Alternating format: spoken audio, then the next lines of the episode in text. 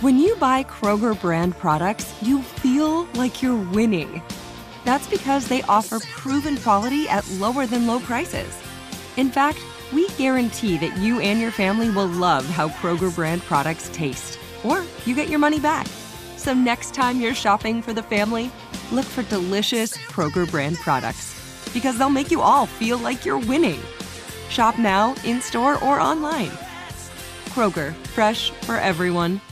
The Hartford understands protecting your business with the proper insurance can be a challenge. The Hartford team can provide coverage to suit your industry. The Hartford empowers mid to large size companies like yours to help manage risk, from liability and property insurance to workers' comp and more. Let The Hartford help protect what's unique about your business. Learn how at thehartford.com. Now, from our nation's capital, this is Bloomberg Sound On. Democracy is at stake, and we have to have alliances of people that strongly disagree on everything but that fact. Inflation's not going to be a problem. Inflation will moderate. Bloomberg Sound On. Politics, policy, and perspective from DC's top names. It would be insanity if the Democrats don't do something on Build Back Better. Pennsylvania, one of the closest states in the 2020 election, will be critical for deciding which party controls the Senate after 2022. Bloomberg Sound On with Joe Mathieu on Bloomberg Radio. Welcome to the fastest hour in politics as we head into this weekend with big questions about our economy and specifically the job market after today's big report, the implications for inflation and the risks posed by COVID add to an important conversation we will have with one of President Biden's top economic advisors, Brian Deese, director of the National Economic Council, will join us live to start the hour. Later, the Biden administration's vaccine or test mandate goes before the Supreme Court. We'll bring you into the arguments today in Washington and discuss possible outcomes with Bloomberg's Greg Stohr. The panel is in place this Friday. Bloomberg Politics contributors Jeannie Sheehan Zaino and Rick Davis with us to help make sense of it all. President Biden addressed the nation after the jobs report was released this morning. You heard him live here on Bloomberg. The payrolls number again was about half the level expected, but the unemployment rate fell more than expected. And many of the internal data points were positive. Here's the president speaking earlier in the state dining room. Today's national unemployment rate fell below 4% to 3.9%, the sharpest one year drop in unemployment in United States history. the first time the unemployment rate has been under 4% in the first year of a presidential term in 50 years. Pretty good development, 3.9%. Elsewhere, workforce participation essentially unchanged. Average hourly earnings up six tenths of a percent, the biggest increase since April, leading to more worries about wage inflation we've been hearing about constantly on Wall Street. And that is where we begin with Brian Deese, director of the President's National Economic Council. Brian, I want to thank you for taking time out of your Friday for us. Happy to be here, Joe. Our analysts at Bloomberg Economics write this jobs report likely will alleviate any lingering doubts on the part of more dovish FOMC members that the final hurdle for liftoff has been met. Are they right? Are we ready for liftoff? Well, what I would say is that it's a report that caps off a historic year of economic recovery. You heard the president 3.9% unemployment. That is a uh, historically uh, low level and uh, historically rapid labor market recovery, uh, the strongest job recovery for any first year in a presidential uh, um, administration yeah. Uh, in a half century and I think it reflects the uh, the strength of the uh, underlying economy. We're seeing broadly economic growth um, coming in in the you know five to six percent range uh, for 2021 as well. So I think we've made enormous progress from the crisis conditions that the economy was in a year ago. Uh, we still have a lot, uh, a long way to go um, uh, across a number of vectors. We still have challenges, but we are we have certainly made historic progress, and I think that's what's the main takeaway from this report. Well, realizing you may not want to speculate on what the Fed will do, how would you describe this this stage of the job market? If if we've met the final hurdle for liftoff, if and if you don't mind me using that phrase, because I think it describes kind of where we are here. How close is this labor market, Brian, to getting back to where it was before the pandemic? Well, we've made historic progress at a pace that very few thought was possible. So I think to put it in context, before we passed the American Rescue Plan at the beginning of 2021 most professional forecasters were suggesting that we would not get down to or below 4% unemployment until 2024, some mm-hmm. beyond that. Uh, we've done that now uh, over a single year. So historic pace of progress. At the same time, uh, there are we are we are still still have you know uh, ground to make up, uh, including in particular sectors and demographics. There's still you know one and a half million uh, women uh, down in terms of labor force participation. Mm-hmm. Uh, we still have uh, challenging sectors of the economy that have been affected by the by the pandemic, and so part of what is important about the pace of the recovery and part of the president's economic strategy and the legislation that we've been able to put in place is we need to continue this strong pace of growth so that we come out of this recovery uh, strong as well. So certainly, I think we are you know, we're making historic progress. But we got to continue that pace, but we still yeah. have to uh, keep it going to get the full benefits of a strong uh, labor market recovery across time. I want to play something uh, that the president said today in his address from the White House about the debate over inflation. I know, Brian, you're asked about inflation every day. I ask you about it every time uh, we have an opportunity to speak. But he was using high car prices as an example here and how some people see rising wages as a threat. Here he is. You hear them complain that wages are rising too fast among very middle class and working class people who have endured decades of stalled incomes. Their view of the economy says the only solution to our current future challenges is to make the working families that are the backbone of our country poor or keep them in the state they're in. It's a pessimistic vision, and I reject it. I reject it. It's a really interesting moment of the address and of the speech today. Uh, Brian, maybe you wrote it even. We could have a whole senior seminar just on this this 10 second moment. It sounds like a Main Street versus Wall Street question, but I'll ask it. How can everyone get high wages without causing massive inflation? Well, I'm really glad that you highlighted that uh, particular segment because uh, you're right. It, it was an explicit and intentional choice by the president to try to make an argument about what we do now that we have seen this historically strong labor market performance. And he has a very clear view, which is that in order to actually grow the economy, we need strong, sustainable growth that generates higher wages uh, and more job opportunities. And the way we do that is expanding the productive capacity of the economy, which means operating on the supply side of this economy yeah. and actually expanding uh, the uh, supply. So the answer to your question is: Look, before the pandemic, we operated for decades in a what I would call a low equilibrium, low growth, low wages, uh, low interest rates. And part of the reason why this president uh, ran for, uh, why Joe Biden ran for president, was uh, on an, an economic argument that we could do better than that, that we could have stronger growth uh, with wage increases and yeah expanding the productive capacity of the, the economy in a way that was actually sustainable across time. We but know, if everyone um, came that, back to work, Brian, we wouldn't still have this wage inflation, correct? Isn't that part of the issue that, that some people still haven't come back into the workforce and employers are paying more for talent? Well, we, uh, as the president articulated today, we are uh, looking at, uh, at every way we can to get uh, Amer- Americans working. I would say that sure. a 3.9% unemployment rate and an increase in the employment to population ratio, uh, which mm-hmm. we saw this month and we've seen over the course of 2021, um, is a signal that people are coming back uh, uh, into the labor market. We saw the largest increase in labor force participation in 2021 um, in a single year in quite some time. But look, there are places, as I mentioned before, uh, female labor force participa- participation hasn't uh, returned to those pre-pandemic levels, and that's why you hear the president talking about um, very practical ways in which we can improve that. Lowering the cost of childcare will help more uh, uh parents uh, and women in particular actually get into uh, the labor market. we have a challenge of of people who are near retirement who have left the labor force.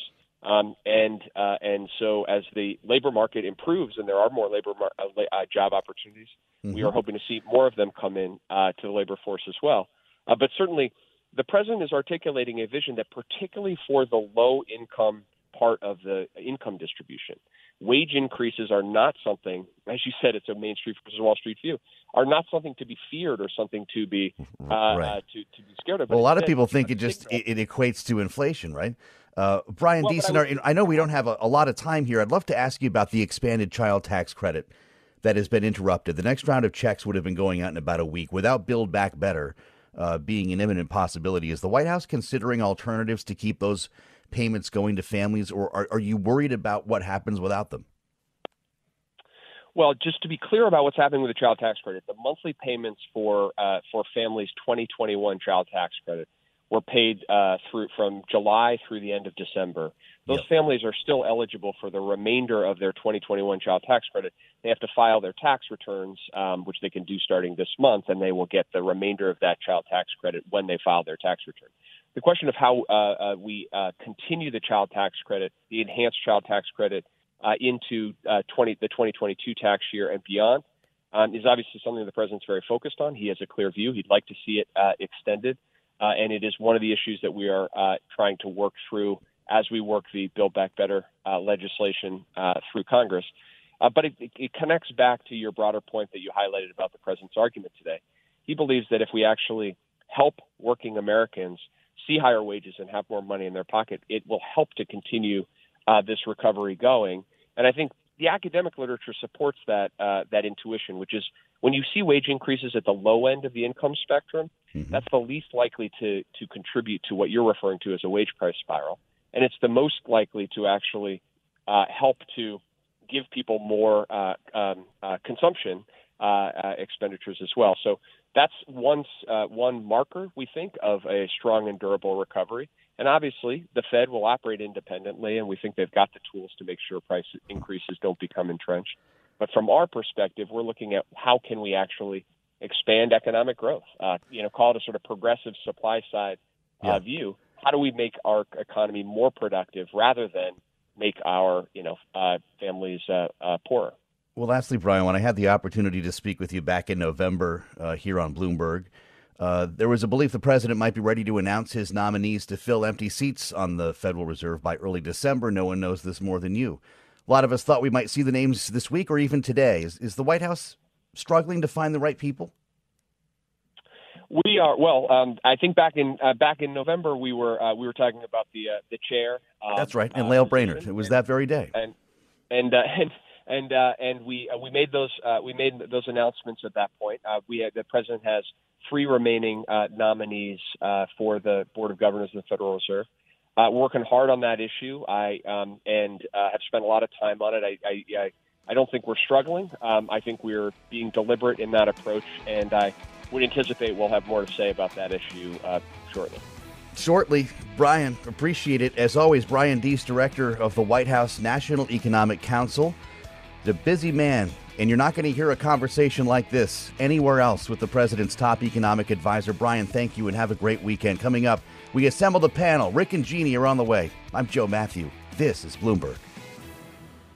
Top Thrill 2 is like no other course. Two 420 foot vertical speedways, three launches. All right, let's talk strategy. Copy that, driver. Go for maximum acceleration off the start. Roger that. You've got a short straightaway to push from 0 to 74 on the first vertical speedway. And what about the rollback? Rollback will set you up for an explosive reverse climb 420 feet in the sky so you reach 0 G's in total weightlessness. 420 feet of straight up speed. Let's get it. Top Thrill 2, the world's tallest and fastest triple launch strata coaster. Get your tickets at cedarpoint.com. Face it, your business is unique. It faces challenges and risks that are specific to your industry and to the skills you and your team bring to every challenge. You need experienced insurance professionals.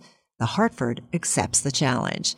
The Hartford understands that protecting your business with the proper insurance can be a challenge. The Hartford team can help provide coverage to suit your industry. The Hartford empowers mid to large size companies like yours to easily manage risk, from liability and property insurance to workers' comp and more. With experience in underwriting, risk engineering services, and claims, the Hartford faces any challenge to deliver innovative, customizable solutions that your industry and your unique company demand. Let the Hartford help protect what's unique about your business. Learn how at thehartford.com. You're listening to Bloomberg Sound On with Joe Mathieu on Bloomberg Radio. No Fed picks today As we just heard from White House economic advisor Brian Deese. They're working hard on it and expect to have something soon. And so we turn the page on another week. Maybe that's the the lineup for next week as the president travels as well to make the case for voting reform, also at least alluded to on the calendar. Fascinating conversation, though, with Brian Deese. Shortly was the word. He said shortly, not soon. Do we have a metric for shortly? Of course, we did think that we'd get these names early December, and there's been reports. My gosh, if you listen to this program, you probably know the short list already. But we'll see them when we find out, of course, and want to assemble the panel with Rick and Jeannie on a Friday. Bloomberg Politics contributors Jeannie Sheehan Zaino and Rick Davis. Shortly, Jeannie, what do you think is taking so long on these picks? We talked about a lot of different issues that I'll ask you about, but this particular one doesn't seem to want to go away. It doesn't. And, you know, it, it's hard to tell whether the names being floated over the last couple of weeks were trial balloons and they are hearing, you know, some mm-hmm. qualms about some of those. That could be it. I also think this week was not the week that they would have announced it, given yesterday was January 6th. The president made a very important speech. Today, obviously, a Friday. Back in the day, this used to be a quiet news day. Maybe they didn't want to step on that. So, you know, I was predicting maybe Monday until you talked to Brian Deese, and now I'm not so sure that constitutes shortly. So maybe not. Rick Davis, you've done your share of vetting uh, over the years. Uh, is that what this is? You're, you're, doing background checks. You're running through interviews with people. Maybe somebody you wanted doesn't turn out to be a possibility when you consider the confirmation process.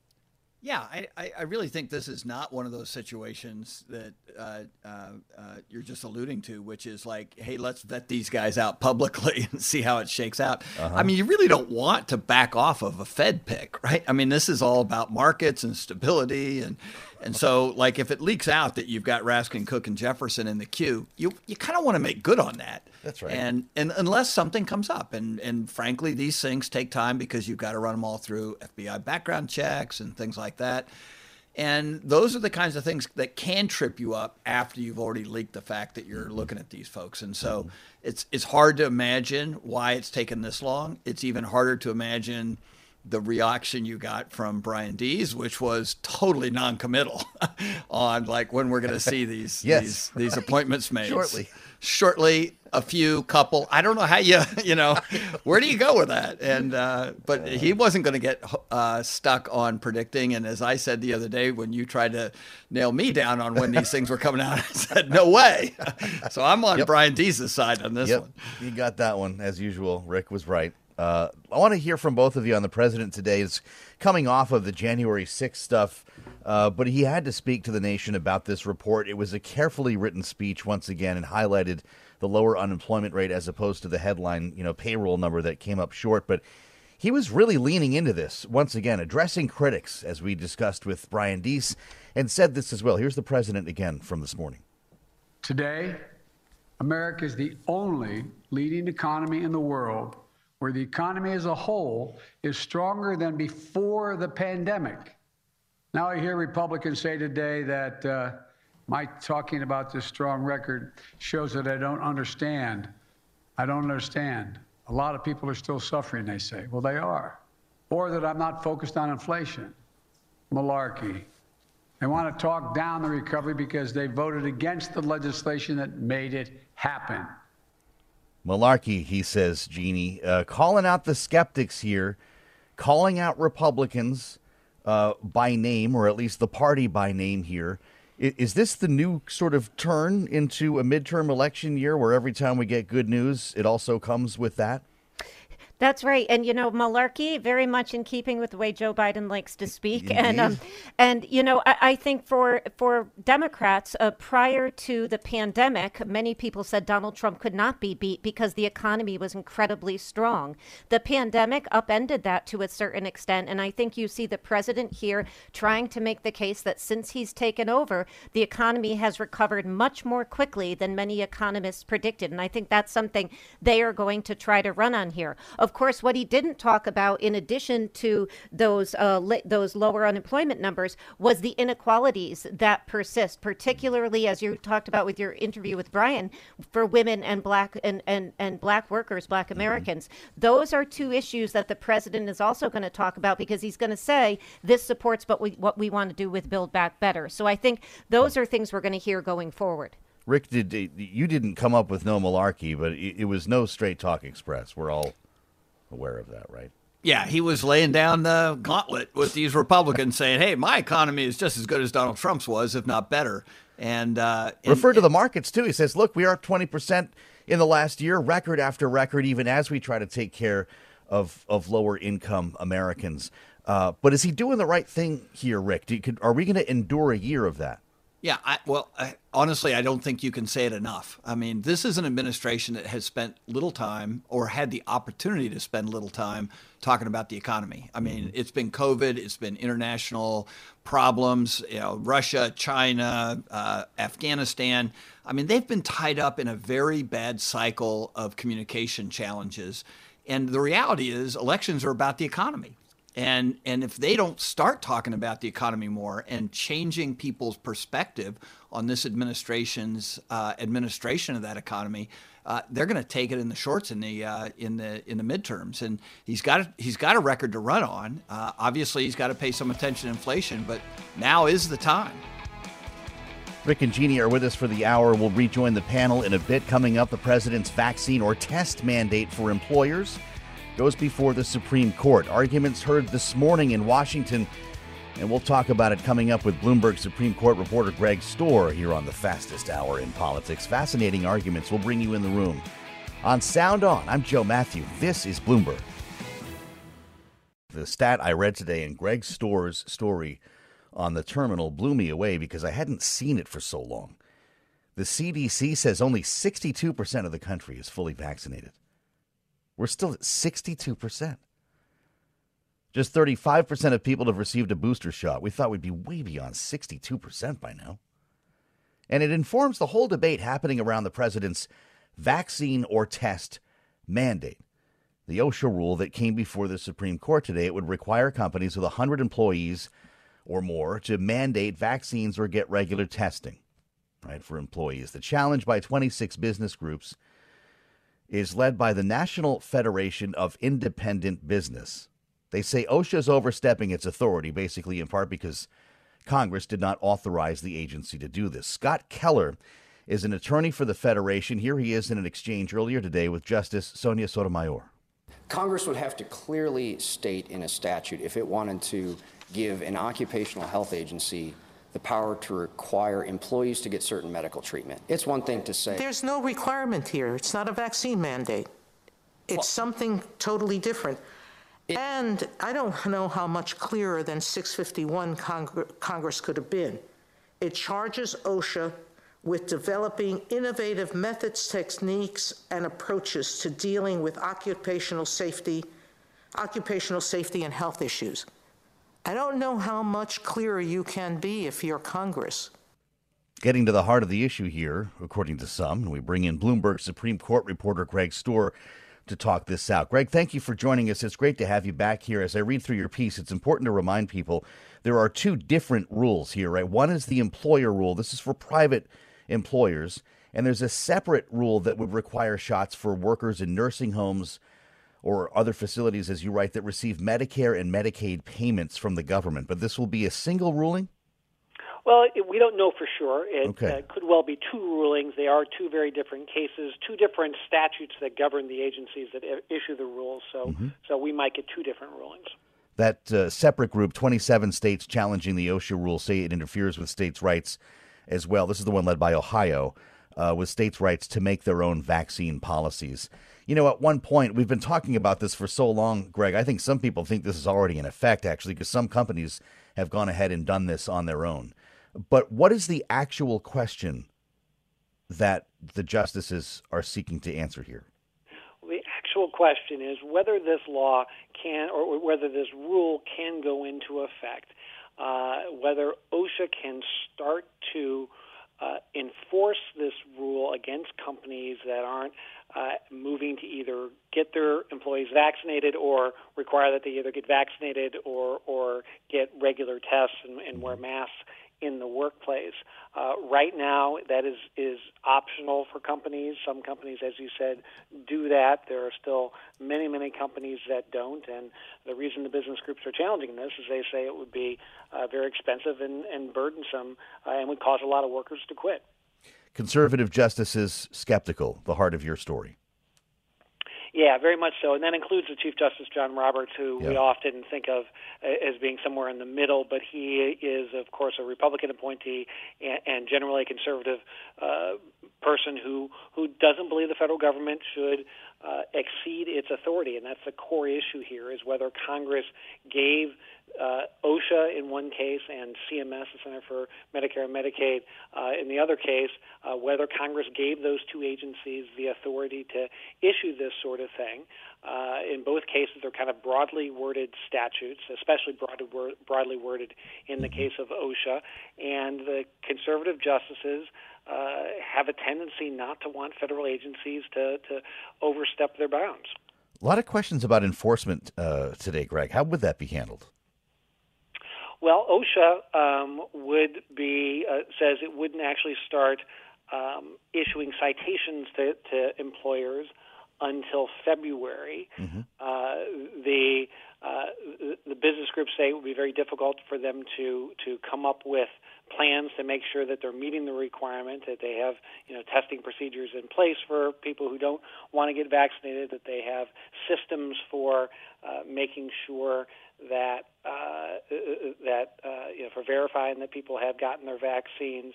Um, th- that's one of the issues in the case is that until this you know starts to go into effect, it's hard to say uh, exactly how burdensome it will be. And of course, once it goes into effect, uh, it, the damage, if, if that's how you view this, has already been done. Would it there be like a spot inspection though, or something? Hey, OSHA's here. G- grab your vax cards, or, or would companies be required to submit? Uh, that data by a, by a certain deadline? You, you know, I'm I'm going to have to duck that question because I don't yeah. fully know the answer, and I it may not be determined yet. Um, interesting, by the way, the irony is not lost on me that the two lawyers opposing the Biden rules, as you point out, Solicitor General uh, from Ohio, Solicitor General from Louisiana, both were on the phone today because they have COVID. Yeah, they, the court has a rule that lawyers arguing are supposed to take a COVID test the day before a PCR test. Um, and both of those lawyers did. Uh, the lawyer from Ohio, the Solicitor General there, apparently tested positive back uh, closer to Christmas, uh, and a spokesperson said that uh, you know he still tested positive uh, yeah. yesterday. And uh, Louisiana, they didn't explicitly say that's what happened that there was a positive test, but they did say that the lawyer didn't take part because of the court's COVID protocols. Okay, got you. at one point, Justice Alito today was asking, like, God, we've got hundreds of, of documents here, all this business. Can you at least give us a few days? To consider this. I figured it would be at least a few days, Greg. When do you expect to find out? Well, it's a it's a good question, and I'm certainly wondering whether we could even get something as early as today. Uh, hmm. One thing Justice Alito was talking about was an administrative stay, which is designed to be, um, hey, we're not you know saying one way or the other which way we're leaning, but we're just holding everything in place while we have more time to to, to think this through. Uh, that that is at least a possibility that he raised during the argument, uh, and you know, if, if, indeed the court, as sort of seemed was the case in the argument, is leaning towards blocking this rule, there yep. may be a real incentive among the, the conservative justices to go ahead and do that quickly. Fascinating. Is there a reason for that, though? Is there more? Are there more documents than usual to, to go through here, or more issues to consider than well, this a, whole a typical case. case? This whole case is unusual. It, the the OSHA rule is uh, you know, there there are tens of thousands of pages of, yeah. of, administrative record that, that they could need to go through. But this so whole case has happened very, very quickly. This is not a case where they had the benefit of full briefing and Got months it. to consider a case. It's, it's really just been a matter of a couple of weeks. Greg Stohr, you do a great job as always. Thank you for being with us, Bloomberg Supreme Court reporter, with us on Sound On. I'm Joe Mathieu. This is Bloomberg. Top Thrill 2 is like no other course. Two 420 foot vertical speedways, three launches. All right, let's talk strategy. Copy that, driver. Go for maximum acceleration off the start. Roger that. You've got a short straightaway to push from 0 to 74 on the first vertical speedway. And what about the rollback? Rollback will set you up for an explosive reverse climb 420 feet in the sky so you reach 0 G's in total weightlessness. 420 feet of straight up speed. Let's get it. Top Thrill 2, the world's tallest and fastest triple launch strata coaster. Get your tickets at cedarpoint.com. Face it, your business is unique. It faces challenges and risks that are specific to your industry and to the skills you and your team bring to every challenge. You need experienced insurance professionals. The Hartford accepts the challenge. The Hartford understands that protecting your business with the proper insurance can be a challenge. The Hartford team can help provide coverage to suit your industry. The Hartford empowers mid to large size companies like yours to easily manage risk, from liability and property insurance to workers' comp and more. With experience in underwriting, risk engineering services, and claims, The Hartford faces any challenge to deliver innovative, customizable solutions that your industry and your unique company demand. Let The Hartford help protect what's unique about your business. Learn how at thehartford.com. You're listening to Bloomberg Sound On with Joe Mathieu on Bloomberg Radio.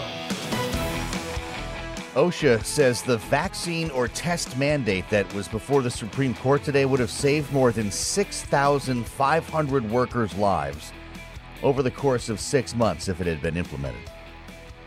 And as we heard from Bloomberg's Greg Stohr a few minutes ago, the conservative justices were skeptical today of this requirement. Hard to tell which way the court goes, though. Either way will have huge implications for the Biden administration and largely for Democrats in a midterm election year. Let's reassemble the panel for more with Bloomberg Politics contributors Jeannie Sheehan Zaino and Rick Davis. Rick, could you see this court upholding this rule? Uh, I think it's it's likely not to. Uh, Yeah. They've expressed a lot of skepticism around it. Uh, I would say the one thing that's probably in the back of their minds, uh, if not the forefront of their minds, is what you just mentioned, which is how do you get around the fact that um, it looks like if they rule against the the the the the, the rules by OSHA and and, Mhm. and Medicare and Medicaid that they're actually not doing what they can to avoid loss of life. And I think that may be one of the most compelling arguments the government made today. Jeannie, it is something to consider here. There, there are going to be wide ranging implications either way this happens. If the court does strike this down, what does that mean for the Biden administration's attempt to beat this virus? It's going to have a, a big negative impact on the administration and also, most importantly, on the loss of life and people getting ill and potentially the economy as a whole. That said, this is the same court that has upheld state vaccine mandates almost across the board since That's the true. pandemic began. So the real issue in this case was number one about how broad this mandate was. You know, OSHA, I think it's a little different than Medicare Medicaid one, mm-hmm. as Greg talked about. But the real question here is what the court often has to think about, which is who gets to decide. They believe the police powers in this country reside at the state level. When the state makes these mandates, they're likely to upheld them. But because they feel that this was broadly issued by the federal government, that's where the rub is for these conservatives. And I think that's why they are probably going to knock it down and say, if you want these mandates, that's fine. Get them through the states. Well, is there is there a world in which the Biden administration goes back to Congress for some legislation on this, Rick, or am I just being funny now? You know, I, th- I think there could be an attempt to try and, uh, if there's if the court rules against them, to go back to Congress and say, okay, you know, the court said we needed ex- explicit congressional approval Yeah. for this. Um, Write a law. The term, ma- you know, vaccine mandates needs to be in the law, and and and and I can see why they would want to fight that fight. It's a it's probably a positive fight for them, you know, with the public. So, uh, sure, I think that that could be one of the results of this uh, very easily. In terms of the uh, the midterm election cycle here, though, and just the Republican narrative, Jeannie about Democrats here trying to tell you how to live your life, uh, either way, uh, it seems like Republican candidates can get fuel out of this if it's upheld. You say, okay, look, here you go again with liberals uh, trying to run your life, another overbearing, uh, another overreach in the name of COVID. If it's struck down, Republican candidates can say, We told you this was un American. Now look at Joe Biden. He can't even get this past the Supreme Court here. Doesn't this end up with a positive narrative for Republicans either way? I think they're going to try to make it that way, but I think there is an important argument for the Democrats and the Biden administration to make, and that is our number one claim when we came into office was we were going to beat this pandemic. Mm-hmm. We were going to keep you alive. We were going to get the vaccine through. We were going to get get the testing done, and we are doing that despite being thwarted at every step, including by a very conservative Trump now led Supreme Court. So they can respond to that. And I think it works to Democrats' advantage, a- a- actually, just as the case of potentially when this court, if it sides with Mississippi in the abortion case. Hmm. These are things that will frighten Democrats and get Democrats hmm. out to vote. In a year, they aren't really going to be energized to vote. So Democrats can use this as well. Which way does it cut in a midterm election cycle, Rick? If you're a Republican candidate, which outcome helps you? You know, I it's hard to tell. Um, uh, I mean, the politics around COVID has been swirling around on a partisan basis. Uh, uh, I think that it's just a it, it could be a base issue. Right, mm-hmm. Republicans uh, in a primary cycle will will want to obviously uh, cater to the base, and and the base wants. Uh, to not have these mandates. But I would say, too, part of what complicates this is many companies have already implemented this, right? Companies can do whatever they want with their employees along this line, and uh, and and so it's not a clear cut case of uh, whether or not the public uh, acceptance of this is is is political because big companies like United Airlines and others have already implemented m- m- many of these vax mandates. So I, I, think it's actually a little confusing. I can't imagine there's a win loss politically at mm-hmm. uh, a primary level uh, either in the Democratic or the Republican parties, and too soon to tell. I think uh, with the scourge of the vaccines or scourge of the the COVID still out there, where will it be in November? Is it going to be on top of people's minds as it is today? I don't know. Yeah, there's also the matter of defining vaccinated at this point, Jeannie. Now we're already talking about whether we're going to need a, another booster and have the requirement of four shots. Uh, some vaccine requirements for restaurants, for instance, will will require three shots, evidence of a booster. I mean, at this point, doesn't all this need to be written in?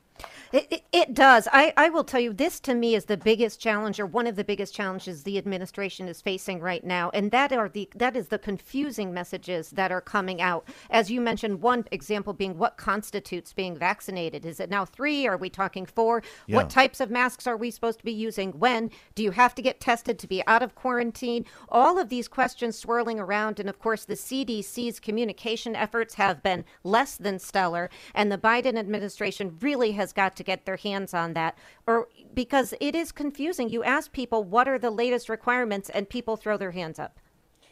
Well, I wonder if you see a, a, different ruling coming down on, on these two separate cases, Rick. One about private employers, which uh, which might be a little bit more clear when it comes to nursing homes and facilities getting federal funding. Is that not a different scenario to rule on? Well, there's certainly a long history of um, the government, federal government, requiring uh, especially uh, first responders and others, to adhere to certain rules because they do accept Medicare and Medicaid funds. So mm-hmm. uh, I do think there's much more of a link to uh, a legitimate federal role uh, in in in that part of the ruling than than exists obviously.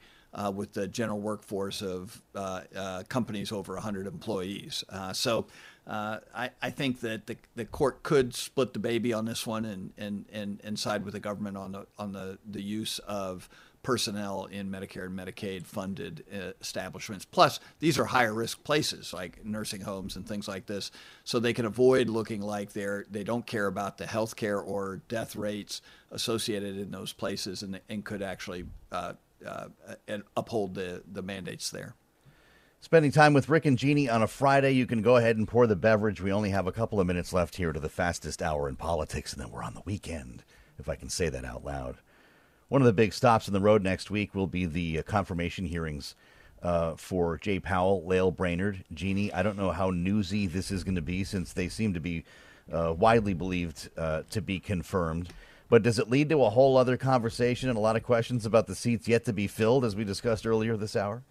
It very well could. I think it will be newsy for everybody that listens to Bloomberg. They will be fascinated to hear it. no. And I have to tell as you, as opposed to normal people, as opposed to normal people, I have to tell you, I am really looking forward to the con- to the conversations in terms of what the Fed's mandate should be and, and when they are overstepping that. Obviously, with with these two nominees, that's you know uh, we know where they stand on some of this. But I, as we go forward, that's what I'm excited about. But I do think it's going to raise questions about again, what did Brian mean when he he said shortly. And when yeah, are we right. going to get those no- those nominations? And you know how will how will they be received? Particularly, uh, you know, you talk about somebody like Sarah Bloom Raskin, mm-hmm. and we haven't talked about this yet. But of course, there are the politics of the fact that she is married to Jamie Raskin, who led the impeachment against Fair Donald enough. Trump. That's so, right. a, you know, a very qualified candidate. But it is, uh, you know, going to be fascinating to hear how Republicans handle her nomination if she is nominated. So, do these hearings uh, just become a big interview session about the short list, Rick? You know, I don't think so. I mean, typically, uh, it's it. You don't normally see senators debating people who haven't yet been appointed. Uh, they don't like to have egg on their face if the appointment doesn't happen and they Got just it. wasted their five minutes. I would say inflation is going to be the superstar of this hearing, right? Mm-hmm, It, it, it's not up for confirmation, but it's the topic that everybody cares about.